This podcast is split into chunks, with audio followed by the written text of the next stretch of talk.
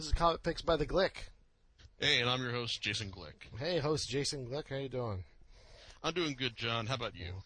It's summertime. It's hot. Um, yeah, I'm doing fine, I guess. that makes you, makes you glad you're in, you're indoors recording this, right? That's right. That's right. I just don't want to go outside. But then again, that's not really all that much of a change for me, you know. I don't like going outside much anyway. Let's face it. yeah. so, what do you have for us this week, sir? Okay, well, this this week I decided I'm going to go back to the well of one of my favorite favorite comics, actually my favorite comic being still being published today, and that's Blade of the Immortal. Because you know I've been meaning to write up a lot of this stuff, like on like on the on the main site for a while now. But then I figured, hey, you know what? I think I'm just gonna just gonna um, kill this bird with a stone and just talk talk about it instead. Mm. Okay, because well, because um, latest volume, um, Footsteps, which is volume 22, this is going to be the last volume we get for um, about another six months because um, it's going, currently undergoing a uh, tra- translator change. Because hmm. um, Daniel Lewis, who's been translating the series since since the very beginning, um, first with Toren Smith and then um, flying solo for the last several volumes. She's being she's um, I was told by Carl Horn at um, Me that um, her, that her plate is too is too full right now with other other commitments, and like she's um she's gonna be this is her last last volume that she's translating. It's gonna be passed over to um Kumar Sivasubramanian, um, hmm. guy who does translations for for um, Eden, It's an Endless World, and PD, PD Psycho, two series that were being published by Dark Horse, but aren't being published by them anymore at the moment. Huh. So, so now he's be, so now apparently Dark Horse thinks highly enough of him to uh, give him give him the reins for this for the new to translate on Blade of the Immortal.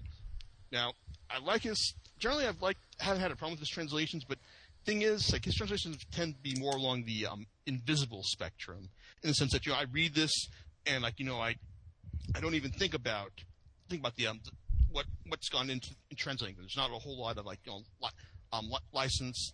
Uh, dramatic license like that you see in Lewis's translations, as well as um, Dark Horse's own um, Carl Gustav Horn, who basically is the bar um, as far as like, hey, if you're gonna um, take liberties with the, with the um, with the strict Japanese translation, you this is you have to be as entertaining as him in order to pull it off. Mm-hmm. Uh, yeah, with Blade of the Immortal, I mean, like, it's definitely got a much, much more modern voice to it. So I'm, it'd be interesting to see um, how it how his translation works. But still, I mean, like, hey, it's going to take more than a, a simple change in translation to get me to to um, stop reading this series, especially when you get a volume like as good as this one. Because Footsteps, basically, this is the first first volume of the next next act, act of Blade of the Immortal after the um, prison arc, which I talked about in depth last year, basically, um, now that now that that's over, um, um, Hiroaki Samura can now get back to the um, to like the, the main cast at large. So like we get, and apparently there's gonna be like three three separate um, um, um, plot plot threads for this for this next arc. First, you got a got Anotsu Kagehisa and the rest of the Ito Ryu. Now that um, all this business with um, with um, Kagimura has been settled, um, they find that see they find themselves like still like still kind of on the outs, but also with an ultimatum to to get the hell out of Tokyo or, or face immediate ex- execution by, by the shogunate. Hmm. Then you've also got um, Kagimura himself, who, after being dis- disgraced by the events in last vol- in the last couple of volumes, and also um, now minus an eye, he has been given um, one month to try and to um, try and uh, get, enact his revenge against against the Ito, Ito Ryu using his favorite um, method, which is basically um, condemn criminals from death row. Hmm. Yeah. Then you've got um, Manji and Rin, who they're just taking this, take, for the most part, taking this volume easy, um, like recuperating from the events of the of the prison arc, and also you're just finding ways to like, show how their relationship has changed in the la- in the last several volumes. So it's kind of interesting how how um, Rin, it's like how Rin seems to um, seems to view all the, this closeness they've developed, they've um, that they've developed as more of a as a romantic entanglement. While, while Manji looks at this and thinks that yeah, you've changed, but I'm still not thinking thinking of you in that way. You still remind me too much of my sister.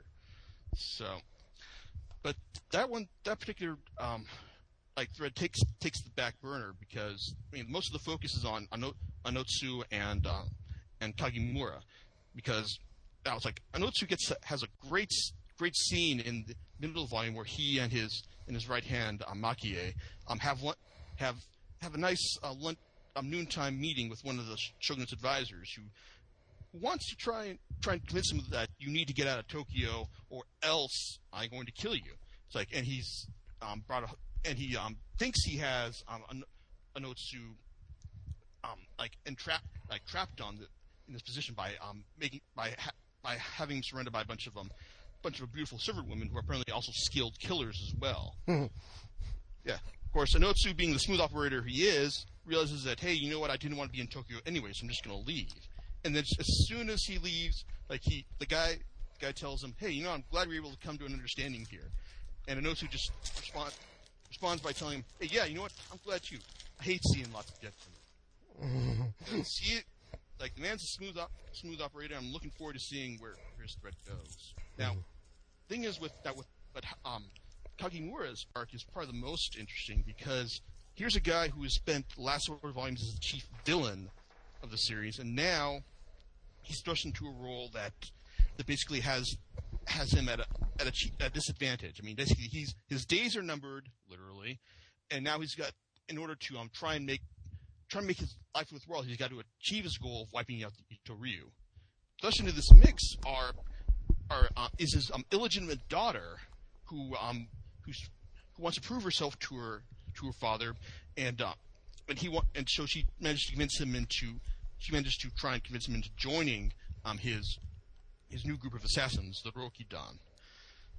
And um as and so it's so it's interesting now to see to see um, um Kagimura in in a position like working from a position of weakness where he's got to try and where, he, where he's trying to um find his way like fi- find a way to just like to maintain some shred of honor as he as he marches towards gallows.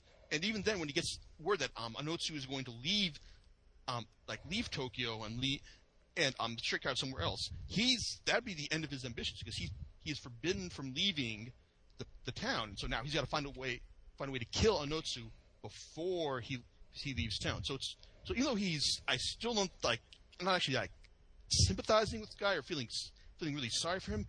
It's still it's still cool that someone is making the effort to actually like um show, show him as a guy who's struggling with his with this task. And even though I'm fairly certain he's not going to succeed, um, it still it still makes his makes his um uh, makes his efforts uh, all the more interesting to watch to watch because like it's it's just a great.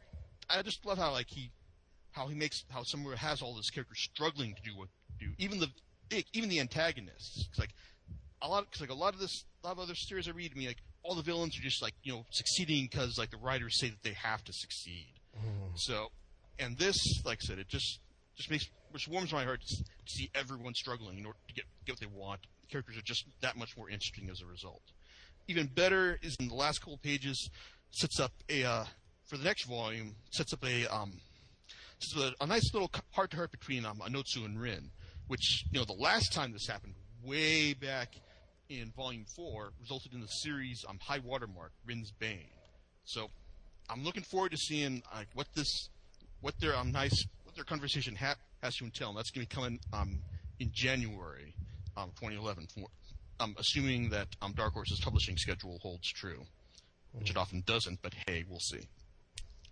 Anyway, but also this one also has some nice bonuses in, in the form of a uh, of, of um of um Samura doing a nice two page spread showing you what all the um what the female cast of Blade of the Immortal would look like in a in a gal game. Uh, it's it's a very it's a very specific um, set of jokes that if but if you've been reading the series long enough, like you'll you'll get a kick out of it. Plus, we've got another installment of his um, weapons shop, which shows you like all the crazy weapons he creates for for the series. That's cool too. So overall, I mean, like, hey, yeah, you know, it's you know, you, everyone here pretty, you pretty knew that I'm gonna like this volume, but still, I mean, hey, it's a great, great volume. Like anyone who's been reading the series so far, you're gonna get a kick out of this, and only rue the fact that you're gonna have to wait until um, January to find out next, what's gonna happen next. But if you want to um, kill some time, then hey, they, Dark Horse also released a translation of the Blade of the Immortal light novel, Legend of the Sword Demon. This is now the uh, ar- author for this, um, Junichi Osako, um, passed away recently, and um, well, far be it from me to speak ill of the dead, but really, this is one for the uh, for the completists only. So if you're like me and you love Blade of the Immortal to the to the death, then you're going to uh, you're probably going to um get, get more out of this than like say like a casual person who's never read Blade of the Immortal before, because you know the story. I mean, it's basically like a a um, divergent retelling of the of the uh, of um, the first couple volumes when um, Rin, Rin and Manji meet, and um, you also get uh, this is how they um, tells the story of how they first meet with a few slight differences.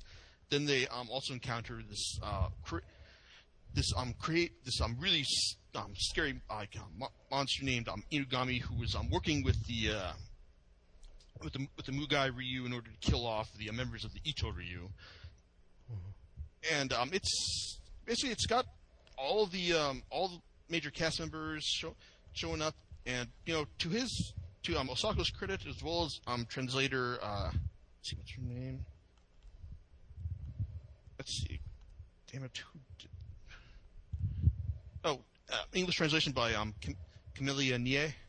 Um, they do a good job of um, capturing the uh, the voice and personality of all the it's like of all of all the characters, and so no one's really behaving too out of character or too differently from the series. But the problem is, like, I was expecting you know just a nice little side story, something that you know actually happens within the context of the the manga, because you know the, the the back of the book just doesn't really give the indication this is like this is an alternate this this is like a uh, alternate history version of the series. And you know, had I known that, I probably not sure if I would have um, bought the bought this right away.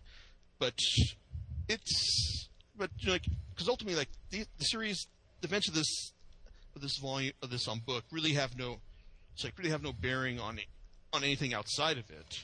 I mean, yeah, if he wants to like do an entire series based on on this, on starting with this volume, then hey, more more power to them. But still, it's just ultimately um, very inconsequential, and you're only going to want to pick it up if you um, really can't get enough of Blade of the Immortal, like I can't.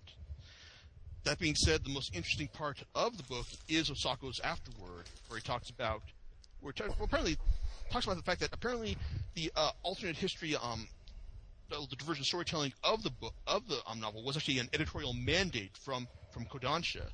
All that basically he said that they had three conditions he had to meet. Number one, the story had to diverged from the original story in the manga. Number two, not just Manji and Rin, but all of the popular characters, including Anotsu, Makie, Magatsu, and Shira, had to be involved. Number three, there had to be a powerful enemy unique to the novel. Now, it's I like I like this, that little behind the scenes look at this stuff, and it does make me think that yeah, you know, for an editorial editorial editorially mandated storyline, yeah, it's not bad, but still, yeah, like when the making of when the thoughts about the making of the story turn out to be more interesting than the story itself, mm, yeah, that's that's it right there. High standards, low production. yeah, I mean it's like I said, it's not bad, but it's it's one for the complete soul. Mm. Anyway, yeah. Finally, this is the uh, and this is something that's not really like part of the storyline at all. This is the art of the Blade of the Immortal hardcover that was released by Dark Horse okay. uh, about a month ago. And hey, you know it's a Blade of the Immortal art book. I mean, like, hey, I I'm not really one for art books, but uh, as you have probably gathered um, from how I talk about the Immortal in my in these podcasts, that hey, you know, it's like if it says the Immortal, I'm gonna buy it no matter what. and you know, it's got a lot of pretty pictures. Most of these were used as um, covers to the Dark Horse um, to, when, to when Dark Horse was um, publishing single issues of the manga and like it's even got some of them in color as well. That's nice. But the thing is, like, way back when the Japanese edition of this this book came out, um, I picked that up because, well, you know, and um, it's like I thought this was nice. Now the English edition, you know, it's got some some extra photo, some extra pictures um in it's like in there as well as an introduction from, from artist Geof Darrow and like a translation of here of um, Samura's text um, afterward in the back. But really, if you if I had known how much how little like an English edition would have um, added to this this story, I probably would have just stuck with um, my Japanese edition because it mm. really doesn't add. The English like English translation doesn't really add much at all. I mean, granted, Dark Horse's production values for the book are are impeccable, and if you don't own it, own the, the art book, then this is the version to get. still, yeah, it's. I wouldn't say say it's worth replacing the Japanese version of the book if you had it. Okay, and on and on that note, I'm gonna wrap it up because it's like, hey, it's like you know that's Blade World stuff I have to talk about right now. I'll be probably back in about. And this don't worry, everyone. If you're sick of me, sick of hearing how much I talk about Blade of the Immortal, then hey, you're at least free for another six months until one comes out. Gotcha. Yep. All All right. right. So until yeah, so until everyone, you just take it easy. All right. We'll see you next time. Bye. Bye.